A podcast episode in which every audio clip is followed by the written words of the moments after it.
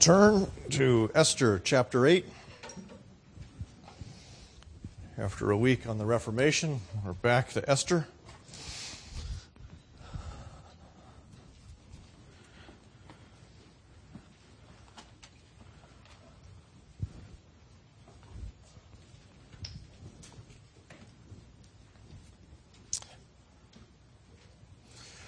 On that day, King Ahasuerus gave to Queen Esther the house of Haman, the enemy of the Jews.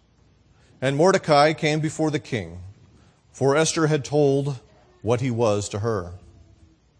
And the king took off his signet ring, which he had taken from Haman, and gave it to Mordecai. And Esther set Mordecai over the house of Haman. Then Esther spoke again to the king. She fell at his feet and wept and pleaded with him to avert the evil plan of Haman the Agagite and the plot that he had devised against the Jews. And when the king held out the golden scepter to Esther, Esther rose and stood before the king. And she said, If it please the king, and if I have found favor in his sight, and if the thing seems right before the king, and I am pleasing in his eyes, let an order be written to revoke the letters devised by Haman, the Agagite, the son of Hammedatha, which he wrote to destroy the Jews who are in all the provinces of the king. For how can I bear to see the calamity that is coming to my people? Or how can I bear to see the destruction of my kindred? Then King Ahasuerus said to Queen Esther and to Mordecai the Jew, Behold, I have given Esther the house of Haman, and they have hanged him on the gallows, because he intended to lay hands on the Jews. But you may write as you please with regard to the Jews in the name of the king and seal it with the king's ring. For an edict written in the name of the king and sealed with the king's ring cannot be revoked. The king's scribes were summoned at that time in the third month, which is the month of uh, Sivan, on the 23rd day. And an edict was written, according to all that Mordecai commanded concerning the Jews, to the satraps and the governors and the officials of the provinces Uh, from India to Ethiopia, 127 provinces, to each province in its own script, and to each people in its own language, and also to the Jews in their script and their language. And he wrote in the name of King Ahasuerus and sealed it with the king's signet ring. Then he sent the letters by mounted couriers riding on swift horses that were used in the king's service, bred from the royal stud, saying that the king allowed the Jews who were in every city to gather and defend themselves, to destroy, to kill, and to annihilate any armed force of any people or province that might attack them, children and women included, and to plunder their goods on one day throughout all the provinces of King Ahasuerus, on the thirteenth day of the twelfth month, which is the month of Adar a copy of which was written, uh, what was written was to be issued as a decree in every province, being publicly displayed to all peoples, and the Jews were to be ready on that day to take vengeance on their enemies. So the couriers, mounted on their swift horses that were used in the king's service, rode out hurriedly, urged by the king's command, and the decree was issued in Susa, the citadel. Then Mordecai went out from the presence of the king in royal robes of blue and white, with a great golden crown and a robe of fine linen and purple. And the city of Susa shouted and rejoiced. The Jews had light and gladness and joy and honor. And in every province and in every city, wherever the king's command and his edict reached, there was gladness and joy among the Jews, a feast and a holiday and many of the peoples of the country declared themselves Jews, for fear of the Jews had fallen on them. Let's pray. Father, thank you for the scriptures uh, which you have given us by the Spirit to make us wise for salvation through faith in the Son. Make it profitable for us. Teach us, rebuke us, correct us, and train us in righteousness. Make us mature, equipped for good works as we study the scriptures this morning. In Jesus' name, amen. Election day is almost here. Hooray. we have stuff in the closet for the election process as this is a polling place. So I won't tell you where it is, just in case you're a wicked person. Um, but the person of faith, um, this is a really interesting election.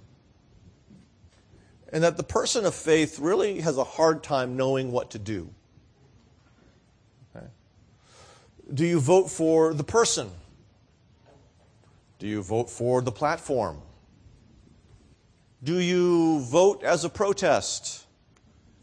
Do you abstain? I'm not here to tell you which of those things to do. That's not my job, so don't worry if you go, oh, Steve's getting all political. Not necessarily.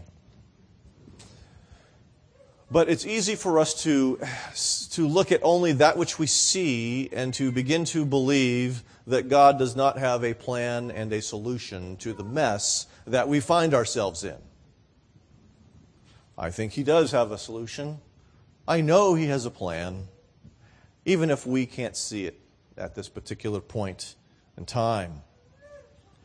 I believe this because of what I see in the Scriptures, not just out of wishful thinking.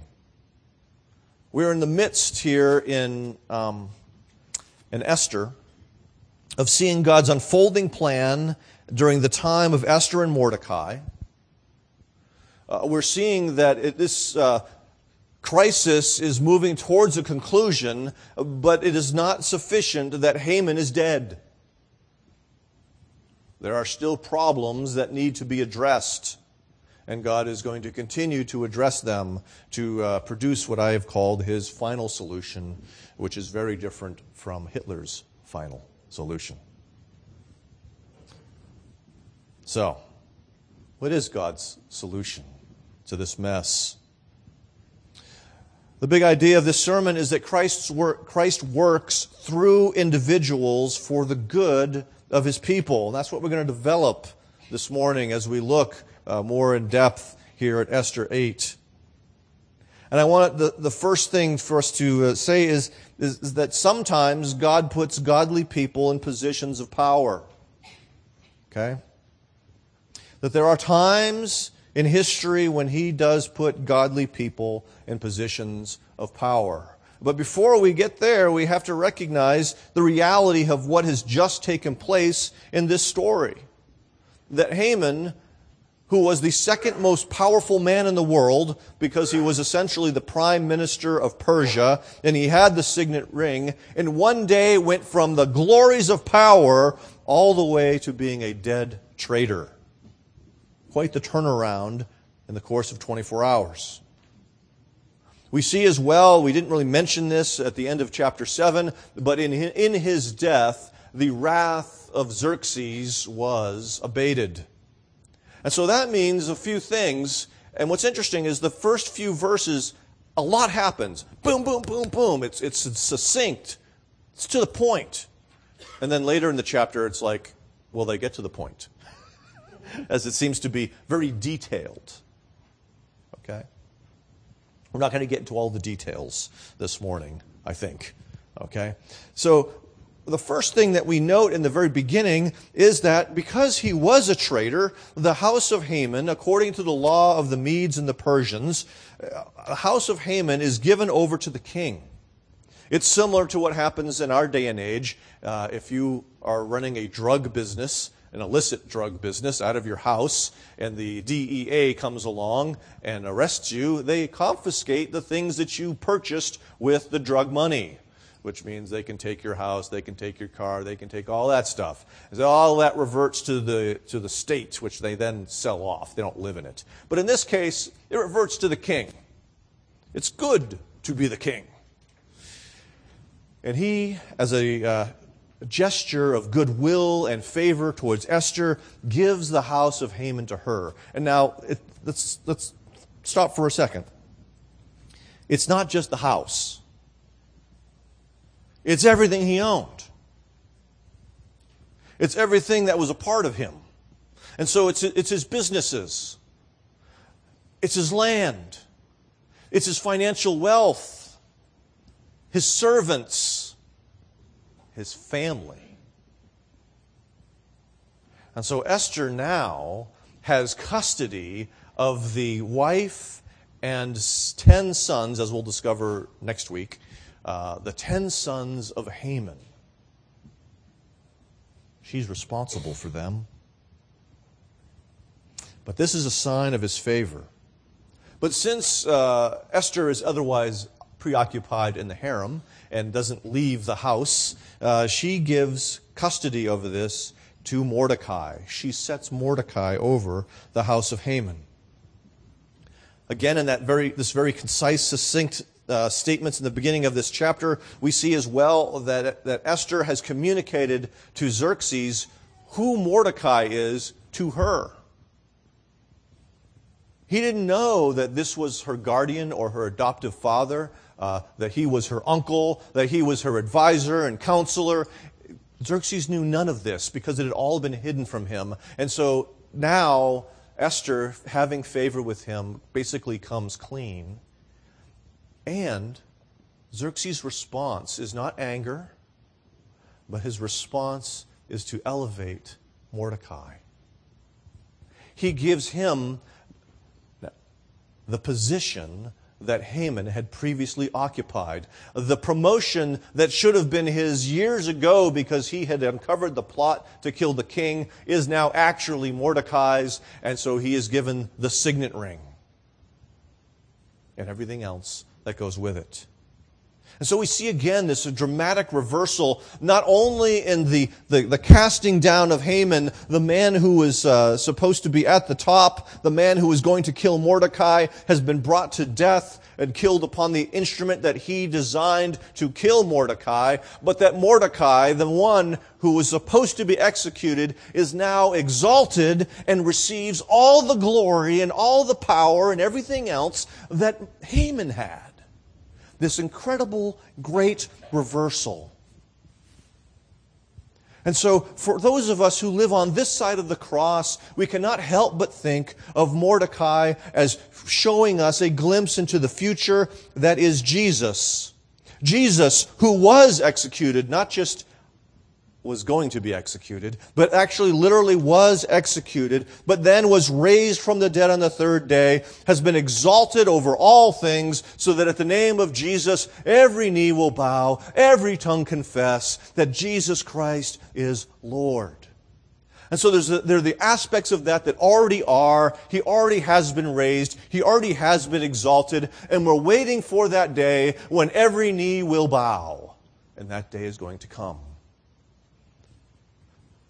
but we see a glimpse of the reversal and exaltation of Jesus and the reversal and exaltation of Mordecai. It's just Jesus is far greater. It's not temporary. It's not just that he's the prime minister of the greatest kingdom on earth for a short period of time, but that he is the ruler over all of creation for the rest of time and then beyond time into all eternity. And so we see that Jesus, from this position as revealed in Philippians 2, he rules over all of creation. He is the one who raises up and casts down kings and rulers and presidents and prime ministers and everyone else. And so while we have the power of the vote, and then we have that thing called the Electoral College that most people don't understand very well. But trust me, muy importante. Okay? Despite all of that, ultimately it is the will of Christ that is revealed through these things that He is the one who has decided who will be president of the United States and for how long they might be president of the United States brothers and sisters, he cares far more about these elections than you do, although he may care about them for very different reasons than you do. He puts these people in power according to his purpose. Let's think of this. Let's go beyond Esther for a moment. Let's take a little walk through history for a moment. It was Constantine who, as a young man, grew up in the, going through the ranks of the military during the reigns of people like Diocletian, who witnessed the persecutions against the church by Caesar Diocletian. And so, what ends up happening when, uh, when Constantine becomes emperor himself, he's not a godly man. But the first one of the things that he does is he now pronounces a time of toleration for the church. While they're still not an official religion uh, of, of Rome, they are permitted to exist and the persecution ends. It was later when he is in a battle during the many civil wars that took place during his reign as Caesar, when he's at the Milvian Bridge, when he apparently had this vision and it was prophesied to him, by this sign conquer, which is very important because his forces were outnumbered two to one at that battle. And he did win, and he ended up becoming a Christian, and he ended up not just saying that Christianity was to be tolerated, but now Christianity was a legitimate religion and his religion. Now, don't get me wrong. Not everything Constantine did was a good thing, okay? But that one I think would qualify as all right, all right? We see William Wilberforce, who similarly, uh, on a lark, uh, a lark we talked about a few weeks ago, you know, became a member of parliament because he couldn't think of anything to do with his life and just decided to spend his money and do that. Well, then becomes a Christian and then decides that he should work to remove slavery from the British Empire. And so first he ends the slave trade and then labors again for the end of slavery. So the first one means there's no more slaves, and then now there's no slaves. Lincoln. Also made president, and through whom the end of slavery in this country took place. We can debate the rise of federal powers as a result of that, but the end of slavery was a very very, very good thing. And so we see that God works through these people, and, and some of them were godly and some of them we're not sure about. But God works through these people in order to accomplish his purposes for the good of his people. He works what's needed, whether it be blessing or curse, not necessarily what we might want. And he puts Mordecai where he wants him to be to accomplish what he wants to accomplish. And so, as we look at the actions of Mordecai, it's not Mordecai we praise, but the one who put him there that we praise. And so, at times, God answers the prayers of his people by putting godly people in power. Secondly, let us consider that Christ works in us to intercede for the good of God's people. I'll repeat that. Christ works in us to intercede for the good of God's people. The prayers haven't ended.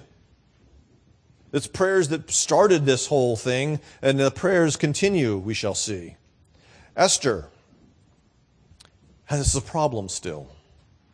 While she and Mordecai might be safe because they have the king's favor, and I'm not sure there's many who'd want to make that particular king angry by killing his prime minister and his favorite wife, right? Okay? However, the edict of Haman, the hater of the Jews, the enemy of the Jews, the, uh, the wicked traitor against Haman, uh, sorry, against Xerxes, and uh, the one who is an Amalekite, the, the, the descendant of Agag. His edict stands. And it can't be removed. By the law of the, P, the Medes and the Persians, it cannot be revoked. It cannot be withdrawn. There's no, oops, sorry, let's forget about that. There's no repealing it like Obamacare, if that ever gets repealed. Okay? There's no change of it. But she wants something to be done.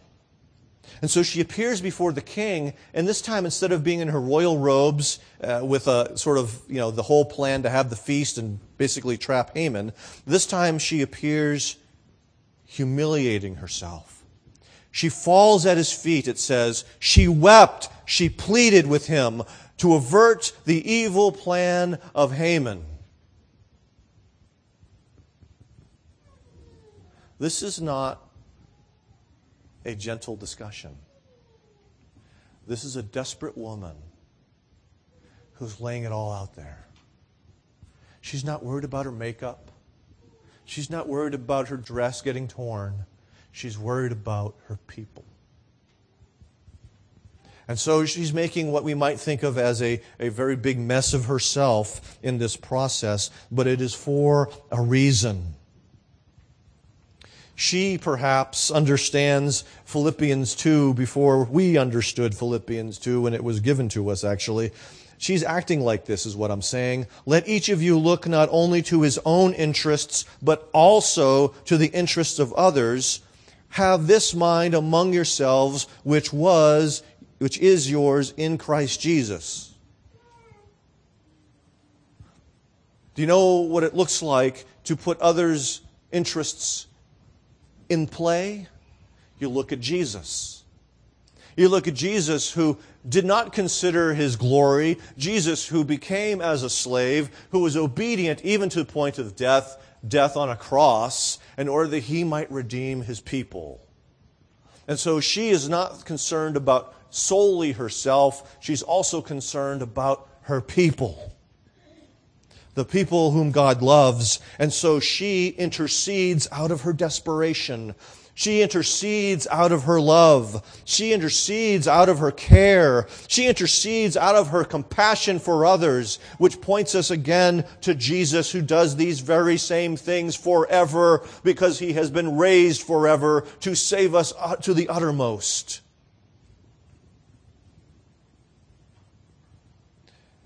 When she appeals to the king, she does not appeal to his, well, shall she rather, she does appeal to her interests. She does not appeal on the basis of justice. She does not appeal on the basis of fairness. But she wants, knowing this king and what will work with this king, she exercises wisdom and talks about if it please the king, if I find favor or grace in your sight, if it seems right to the king. And so she's kind of knowing as an egocentric man, she has to appeal to his egocentrism. Otherwise, the appeal will fall on deaf ears. But she does seek its withdrawal. But there's a shift. She shifts from him but then to herself, because remember, she is the favored spouse of Xerxes. And two times she says, How can I bear to see? The first time, How can I see the calamity of my people? The second time, How can I see or bear to see the destruction of my kindred? It will devastate me, O king. And you know you don't want that. She identifies strongly with the rest of Israel and pleads for their lives to the king. This is, in a sense, an expression of her union with her people. It's also, I believe, an expression of God's union with his people. In Isaiah 63, verse 6, sorry, verse 9, my eyes are old. In all their affliction, he was afflicted. And the angel of his presence saved them. In his love and his pity, he redeemed them. He lifted them up and carried them all the days of old. And so this is referring specifically to the wilderness uh, journeys, but their affliction was God's affliction because he was their father, because he was their husband, all of the different ways that we understand the relationship between God and Israel, because he was those things, their affliction was his affliction.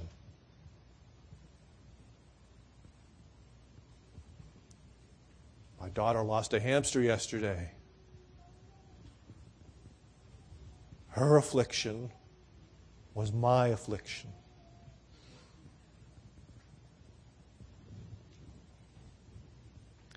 All of you parents know that.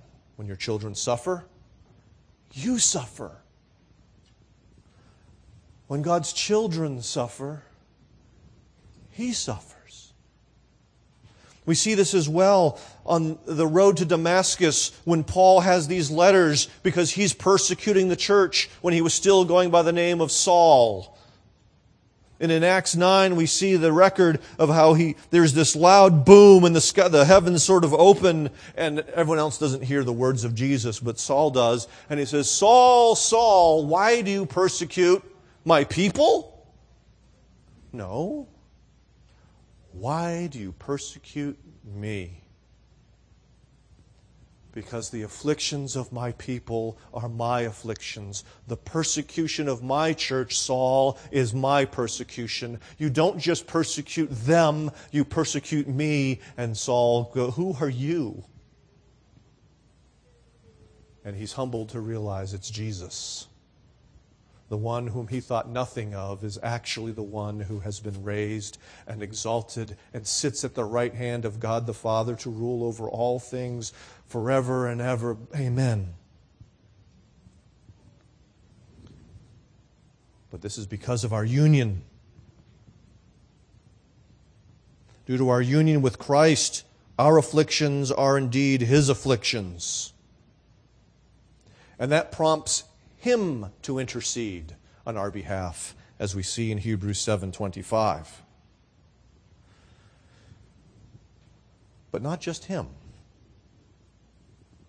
You see, yes, Esther points us to Jesus, the great high priest who intercedes for us.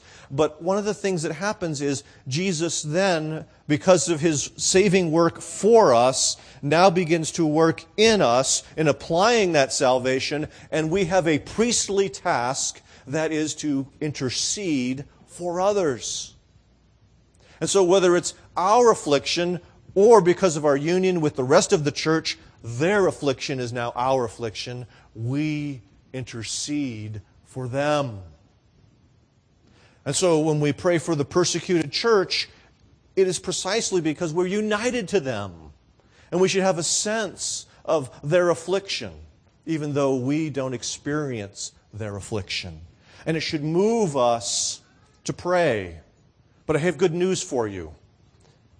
What really moves you to pray is the spirit of adoption, which causes you to cry out, Abba, Father. And while it's not for your affliction, it's for your brothers and sisters, and the same Spirit moves you to cry out for their affliction. Help them, Father. Help them. And so it is the work of Christ through the Holy Spirit dwelling in you that results in intercession for brothers and sisters in Christ. Praise God for that.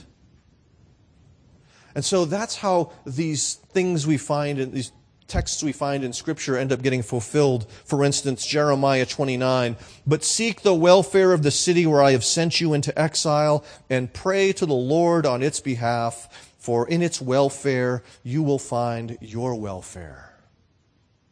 The Spirit of God, I believe, moves His people to pray not just for His people, but to pray for the place where they live for the welfare of Pima County, for the welfare of Tucson, for the welfare of Arizona, for the welfare of America, to, for the welfare of North America, for the welfare of the Western Hemisphere or the Northern Hemisphere, whichever hemisphere you want to pray for. Don't quench the work of the Spirit who moves you to pray for God's people and for the place where you have been planted by God. Paul brings this up again, and so to speak, in 1 Timothy chapter 2. First of all, then, I urge that all supplications, prayers, intercessions, and thanksgivings be made for all people, for kings, and for all who are in high positions, that we may lead a peaceful and quiet life, godly and dignified in every way. And so part of our intercessory work as God's people is to continue to pray that we would be able to lead those peaceful, godly lives, to live with dignity and be free to do our work, which is not just, you know, our vocation that brings money, but also our vocation as Christians. To love people, to teach the truth to people. And so he works in us by that spirit of adoption so that we will pray for kings and rulers to, to these ends. That's no small thing, brothers and sisters. Let us be sensitive to the work of the Spirit in this, particularly as this election draws nigh. Because trust me, things like Prop 205, they matter to you. Because they affect the people you work with because they affect the people you're going to drive in the street with. It's already bad enough in Tucson. I mean, even last night we passed what I think was a fatal accident on Tangerine. We don't need more of that. We need to pray. And so the, the, the, same Christ who worked for us for our salvation continues to work in us and through us for the intercession of those who are in affliction. Thirdly, let us see that Christ grants wisdom to rule for the good of God's people. You see, it's popular today to say you can't legislate morality. Well, Haman legislated his morality in the pluralistic nation of Persia. His morality was it is good to kill the Jews. His morality comes not from God, his morality came from the serpent who has been lying and killing from the beginning. You see, the king's hands are tied. He can't revoke it. But in a sense, he authorizes Esther and Mordecai to issue an edict if they can come up with one. he says, you know, you can write it up and everything, but keep in mind, I can't withdraw the one that has already been made. So you just can't issue an edict that says null and void. You have to be creative. What we see is that human laws often facilitate systemic evil, like in the case of Haman's edict. Genocide, that's government authorized genocide. That's systemic evil. We see that kind of thing in the old Jim Crow laws uh, of the South. And sometimes human laws and secular states are contradictory, or at the very best, really confusing. For instance, the USDA has um, excess food giveaway programs. And if you have a charity, you can receive those excess goods but the state won't allow you, or the USDA has set up regulations such that if you have a soup kitchen and you serve food there like once or twice a week or every day, you can't pray with the people. No blessing of the meal because you're forcing religion on people. Now, if, if one of the people comes up and asks you to pray, you can do that. But the USDA does not want you exercising your faith in the way that you think you should exercise your faith. We see as well some cities in South Florida, for instance, have said that you, as a private citizen, cannot just feed a homeless person. Can't do it. There are people who've been arrested for providing food to the homeless. It's only the charities that are permitted to do it. Doesn't make much sense. But nonetheless, there it is. Another example is the new guidelines that the current administration wants to enact for adoption internationally. That will make it even harder fighting for the children. Fighting against the children. And so sometimes governments are con- contradictory between what they say and what they do, and even the different things they say to do. And that is the mess into which Mordecai must speak some wisdom. A very similar kind of thing. Mordecai is the prime minister of a pluralistic empire. Mordecai's job and his understood goals are not to make Persia Jewish. He's not to make it a Jewish state, and he doesn't try to make it a Jewish state. But what he does do is try to enact justice so that the Jewish people are not a persecuted people, but are on the same playing field as everybody else. And so the same God who by his wisdom made all things gave wisdom to Mordecai. The one who put Mordecai in this position gives him the, the wisdom to rule justly and that same one who places you where you are can give you wisdom. If you're a teacher in a public school, if you are, you're, you're a U.S. Marshal, if you work for Raytheon and you have people underneath you, he can grant you wisdom so that you exercise whatever authority you have with justice and compassion you're not alone in how you exercise your office. And so Mordecai is able to take care of the Gordian knot, the knot that supposedly cannot be untied. He cuts through it with this edict. This edict is nearly identical to Haman's edict. But instead of it being um, offensive, okay, Haman's edict called on people to, you know, basically hunt down the Jews and kill them. His is defensive. It says you can gather together so that you're not alone. You're allowed to assemble so that you can present a unified force against the people who want to harm you. But he then quotes essentially from Haman's edict so that you are able to destroy, to kill, and to annihilate the people who come against you. And so, in a sense, he turns Haman's edict upside down and on its head. But just like Haman's edict, he mentions the women and children. And that causes many people to stumble.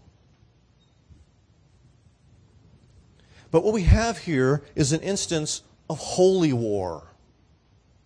And we saw that from our reading in uh, 1 Samuel 15.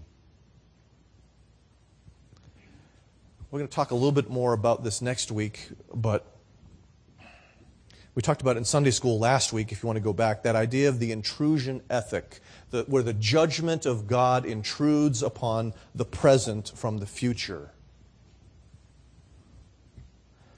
And there's something to do as well with the unpaid debt with Amalek. That's going to be paid next week. But the point here, I think, in Haman's edict, uh, sorry, Mordecai's edict, is the parallel with Haman's edict. That they need to be as ruthless as their enemies. But they're not seeking out people, they're responding in self defense. Hope that makes sense. Anyway, when Haman's edict was revealed, there was surprise, confusion in Susa, and amongst the Jews there was sack, sackcloth, ashes, and mourning, followed shortly thereafter by fasting. What we see here is a great turnaround because when Mordecai's edict is revealed in Susa, he's wearing not sackcloth, he's wearing royal robes. There's not mourning, there's joy. There's not fasting, there's feasting. That even though it hasn't happened yet, even though there's still nine months to go, there is joyful celebration because they know they have a chance. That God has begun, from their perspective, to answer all of the prayers that they had offered, and good things are happening now. And this amazing reversal that had begun the, the previous day continues. And it is Christ Jesus who is the wisdom of God, who is our wisdom, his wisdom enacted resulted in rejoicing. We have this one final thing here. Many of the peoples of the country declared themselves Jews, for the fear of the Jews had fallen on them. And that phrase, fear of the Jews had fallen on them, is, a, is one we find a lot actually in Scripture. For instance, uh, 1 Chronicles 14, 2 Chronicles 17, 2 Chronicles 20. Okay? And so some were afraid of the Jews, and because they were afraid, they aligned themselves with the Jews. This can mean two things. This, this could be on the, on the positive side, Genesis 12 fulfilled. Remember, I will bless those who bless you, and him who dishonors you I will curse, and in you, Abraham, all the families of the earth shall be blessed. This could be people coming into Judaism to be blessed by God because of the promise given to Abraham. Some people, that might be true. But for others, it may just be save your skin time. One of the things we saw during the reign and rule of Constantine was because now he was a Christian and it was the, the, the, religion of the state, many people made professions of faith so that they could grow higher up in the government. Sort of like the good um, person who shows up to church for business contacts. That's what they were doing. And so these people or very, much, very likely to be filled with those who did it, not because they believed it, but because they didn't want to be hurt by it. Oh well. We see here that God still works in a mysterious way, his wonders to perform for his people. God still answers prayers for the welfare of the place where we live. He still answers prayers so that we might live godly and peaceful lives. Here we see God working a great deliverance for his people. But first, let's keep in mind, before this, there were 70 years of exile. Didn't feel so great, that part of it.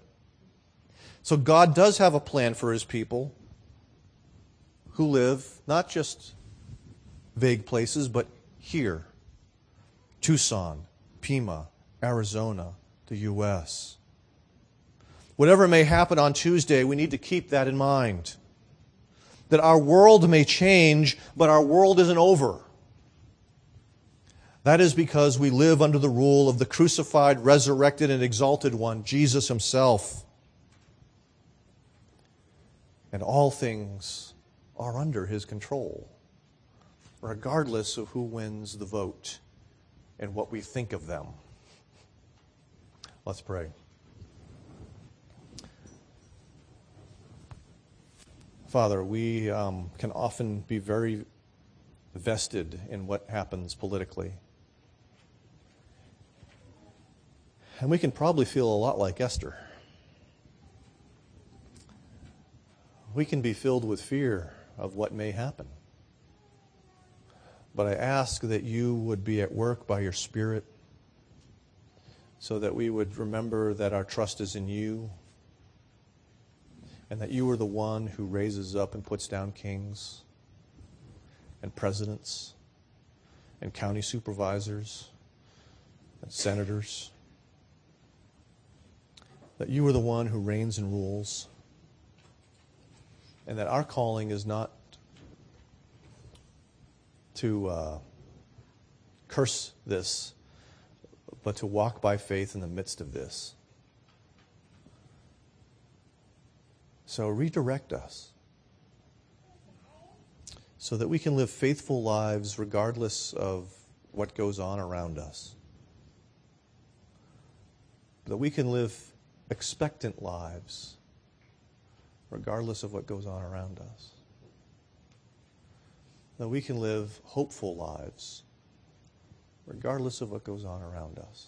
Father, you know that that is a challenge for me. I am by nature a pessimist. But I thank you for those moments of um, spiritual sanity when I see and remember the truth.